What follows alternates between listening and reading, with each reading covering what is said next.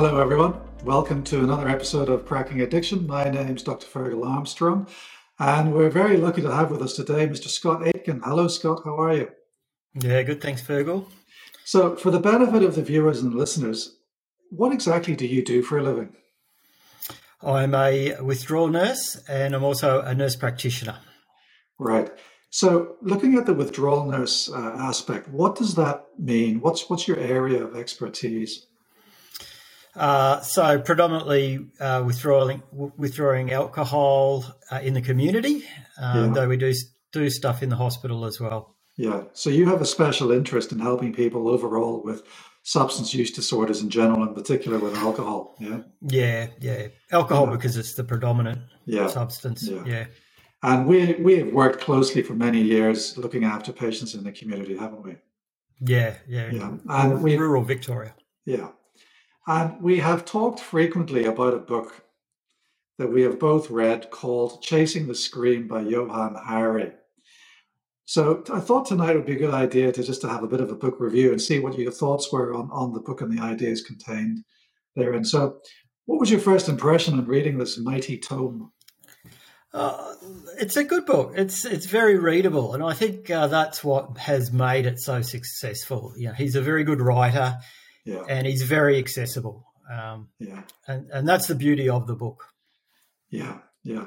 And for me, what I find reading the book was that he actually opened up the history of drug addiction and the war on drugs, which was absolutely fascinating. And, and it really exploded a number of myths that I, or preconceptions that I'd had. I mean, you know, the, the fact that we have a war on drugs, I always took it that was it was always the case. You know, from, from ancient Sumerian times, there were always people mm. who hmm. were saying that drugs were bad, but that's not the case, is it? What's your take on this? No, I look. I was I was fascinated that a lot of the drugs that uh, we call hard drugs were very common um, yeah. before this war on drugs happened. Uh, you know, they, yeah. they, you, you, talk about he talks about um, Coca Cola where there was cocaine, or uh, Mrs. Winslow's soothing syrup, which yeah. had a little bit of uh, morphine in it. Um, yeah. That was common and, and nobody blinked an eye. And um, it's yeah. interesting. Uh, it's it's changed. Um, yeah. So, I mean, when we put it into a, a, really long historical perspective, I mean, alcohol was first brewed, or beer was first brewed brewed by the Sumerians nine thousand years ago, and you know the, the the beautiful properties of the poppy and the ability of the poppy to make people happy and high and, and also as an analgesic was well known also by the Sumerians. And they actually referred to it as Hul Gil, which was the happy flower. So, you know, human beings have used drugs to ameliorate their physical and psychological pain really since the start of civilization, wouldn't you have said? Wouldn't you agree? Yeah, yeah, yeah, for sure. Yeah really, when we think about the war on, war on drugs, we have to think about the advent of heroin and cocaine. And so these drugs were kind of discovered or invented in the late 18th century, sorry, the late 19th century. And really from that time onwards until the war on drugs happened, they were really freely available, weren't they? Yeah. And um, as Johann said that most people didn't actually get addicted to them. They were in small quantities, uh, and most people weren't addicted to it, and it wasn't an issue. Um, yeah. And the first, the first kind of inkling that we had that there was going to be an issue, I think, was returning service personnel from the American Civil War, and then uh, then the um, then the re- returning service people from the First World War. That's you know these these battle wounded individuals were using escalating doses of, morph- of morphine and heroin. But really, the war on drugs itself started out with the, the efforts of one particular individual. Who, who was that individual?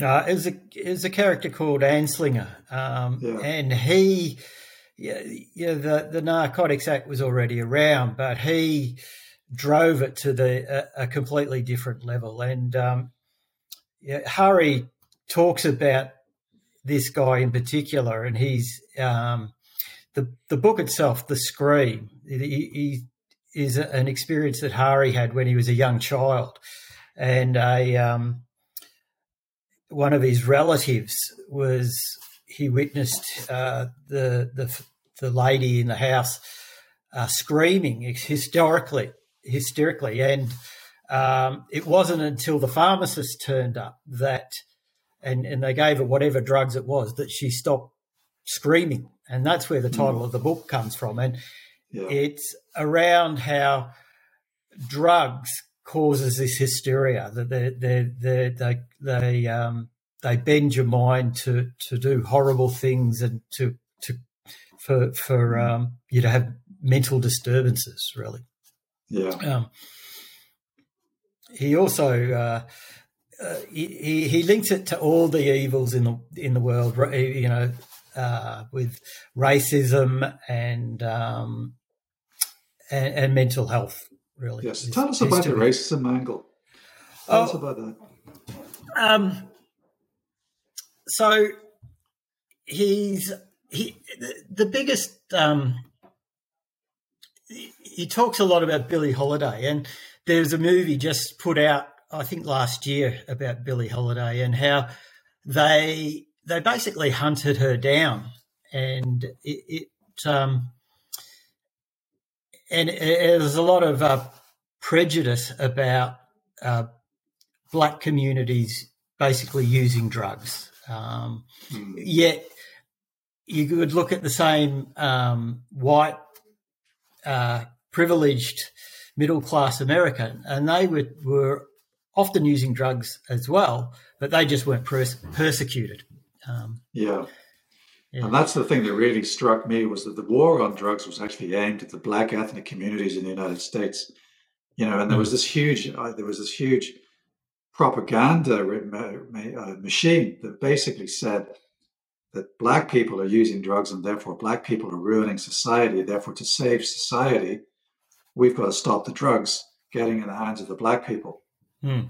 And to me, you know, yeah, that the entire premise of this was targeting a minority erroneously without any scientific evidence and ostracizing a, a, a cohort of individuals who were using drugs but not actually um, becoming dysfunctional and they, those that, that cohort of individuals then became ostracized marginalized and then they became dysfunctional and th- this is one of the other key messages that i got from his book that prior to the war on drugs it was perfectly feasible to have a good going addiction to a substance and still hold down a job and still meet your obligations as a family man, as a as an employee or a tenant.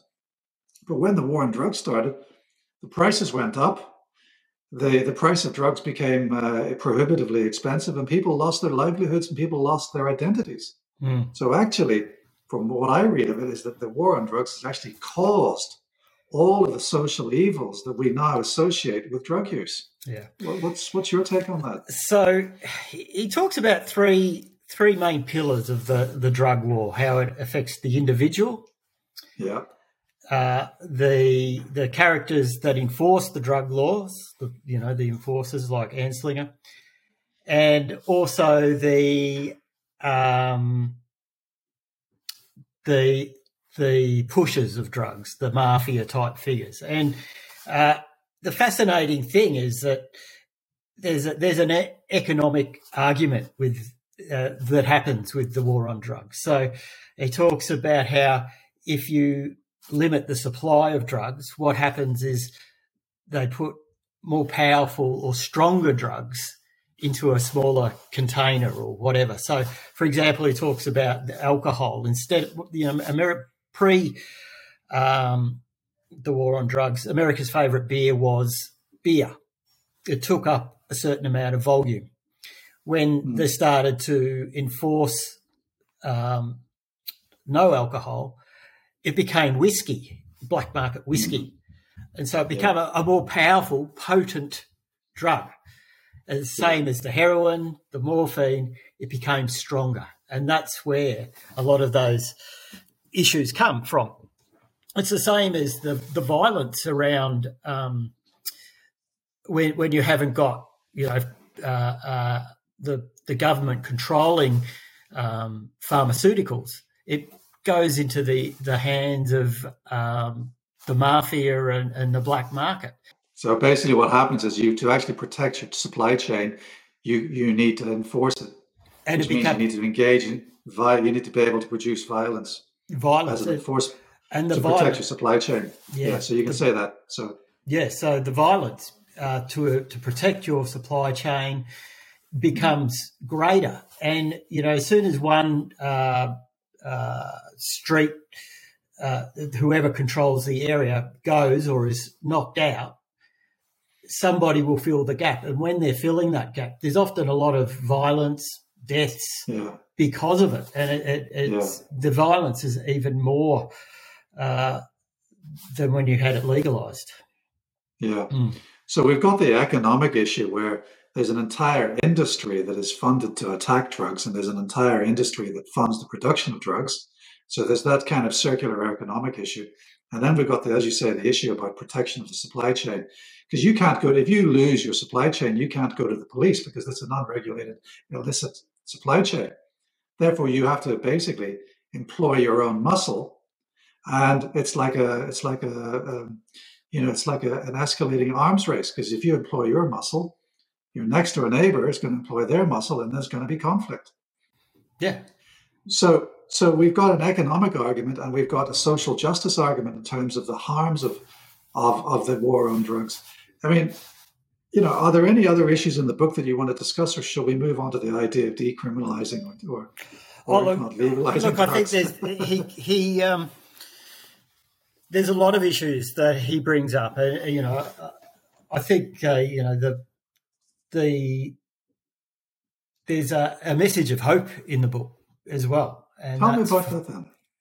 Well, that that uh, people will relapse and um, and, and you know their their lives are in a mess, but they're you know his his his message of hope is about the connection and yeah. um, connecting with people, no matter how many times they fall over, is the biggest hope.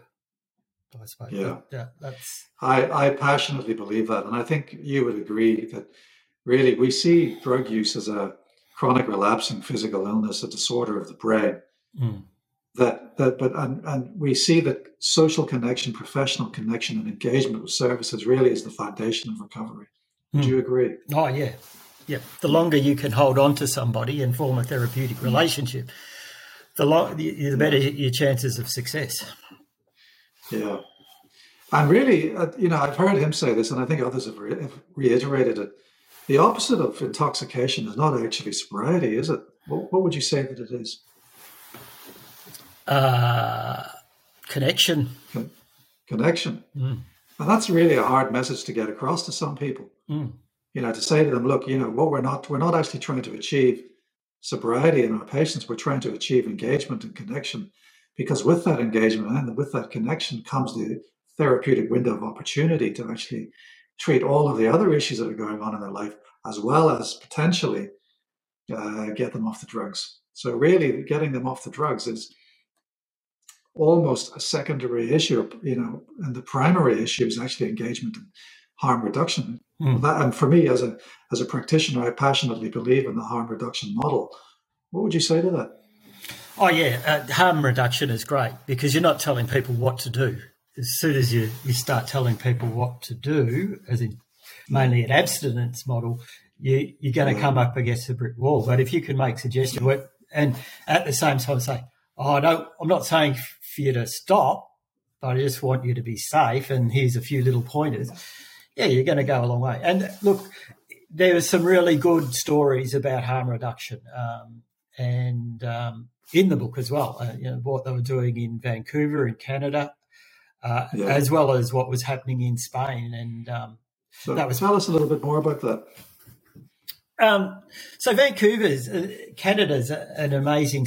Um, I think it, in some ways it's it's at the forefront of the the Western world, other than probably Spain, but it was say ten years ago when the the, the book was written, um, and it's a lot of that story of hope comes from another guy who wrote a book, um, Gabriel Mate, I think his name, or Mate. Gabor Mate. Yeah. Hungry Ghost. Hungry Ghost. And he does yeah, talk yeah. a lot about um, what his his what he did in um, in Vancouver, um, mm-hmm.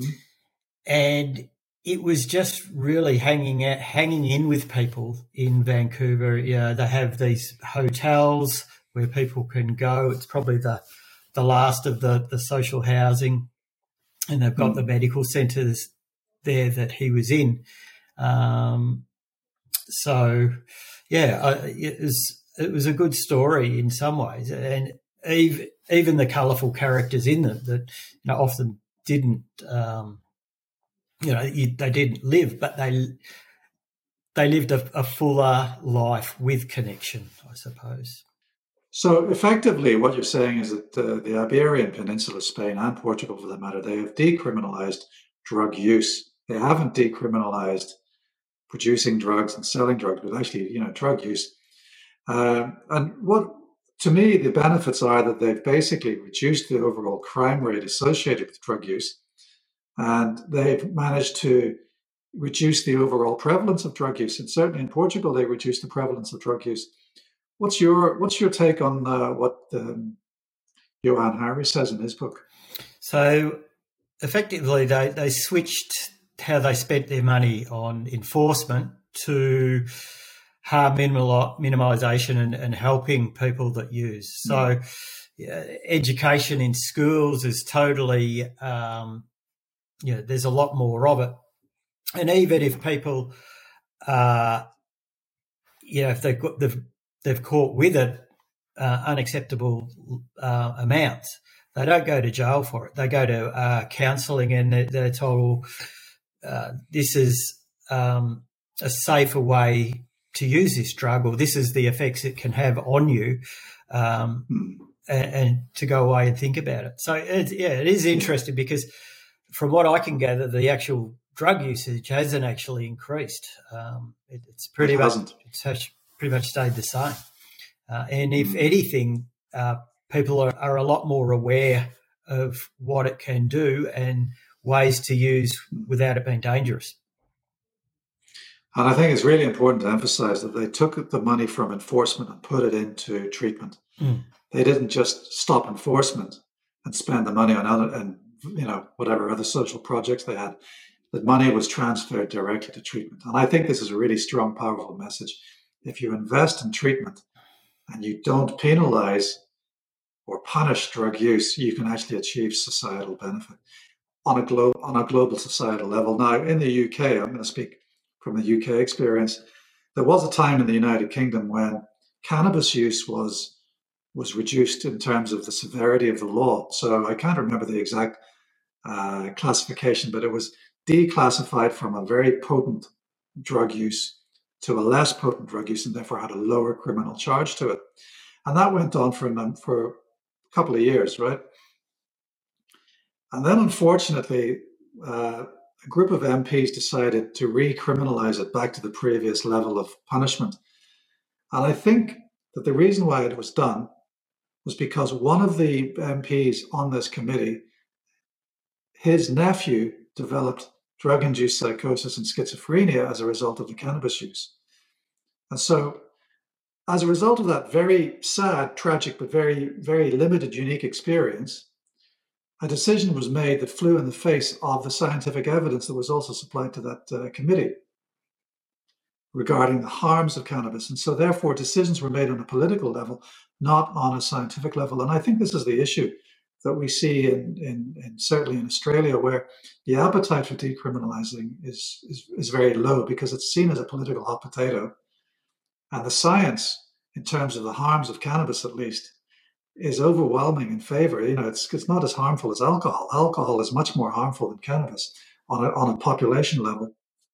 And actually, from experience in other countries, we know that actually, if you decriminalize uh, drugs and if you take away the money from enforcement into treatment, you actually produce better results. What what, what would you say to that, Scott? Uh, yeah, I, I think um, it probably does. Um, it, it's hard to say until we actually do it, though. You know. Um, Uh, yeah. But um, yeah, if if you were to go off um, Spain and Portugal as an example, yeah, yeah it's yeah. beneficial. Yeah. It is. But uh, it's interesting. Like you, you bring up the um, the English example. The uh, the the um, uh, he gave an example in Liverpool that um, heroin was was once prescribed. Um, it was, and it's it wasn't. You know, the the United States got wind of this and, and basically shut it down from the United States. Um, yeah, the the police had written up in the local newspapers how these these clinics were beneficial. Uh, it's an Amer- yeah. amazing how the the American yeah. um, fingers can just reach across oceans and shut things down. Yeah, the war on drugs is all pervasive. Yeah, yeah, yeah. So, your last parting thought on this book, what would you say to someone who hasn't read it? Um, I, I, actually give it. I've, I've, actually recommended it to patients and families, um, and they all the people that I have read it have found it really beneficial. It gives them a, a, a really good perspective because that stuff does influence us in Australia, even though it's it's it's basically about America and how it's influenced the world on it. You know, there's lots of stories in that that do influence us in Australia. We do follow that to a great extent. Certainly, the markets and on, the uh, harms, anyhow. Mm. So, on that sweet note, Scott, thanks very much for your time. We really appreciate you coming on the show. And for listeners and viewers, thanks for watching. Thanks for listening. We'll see you next time.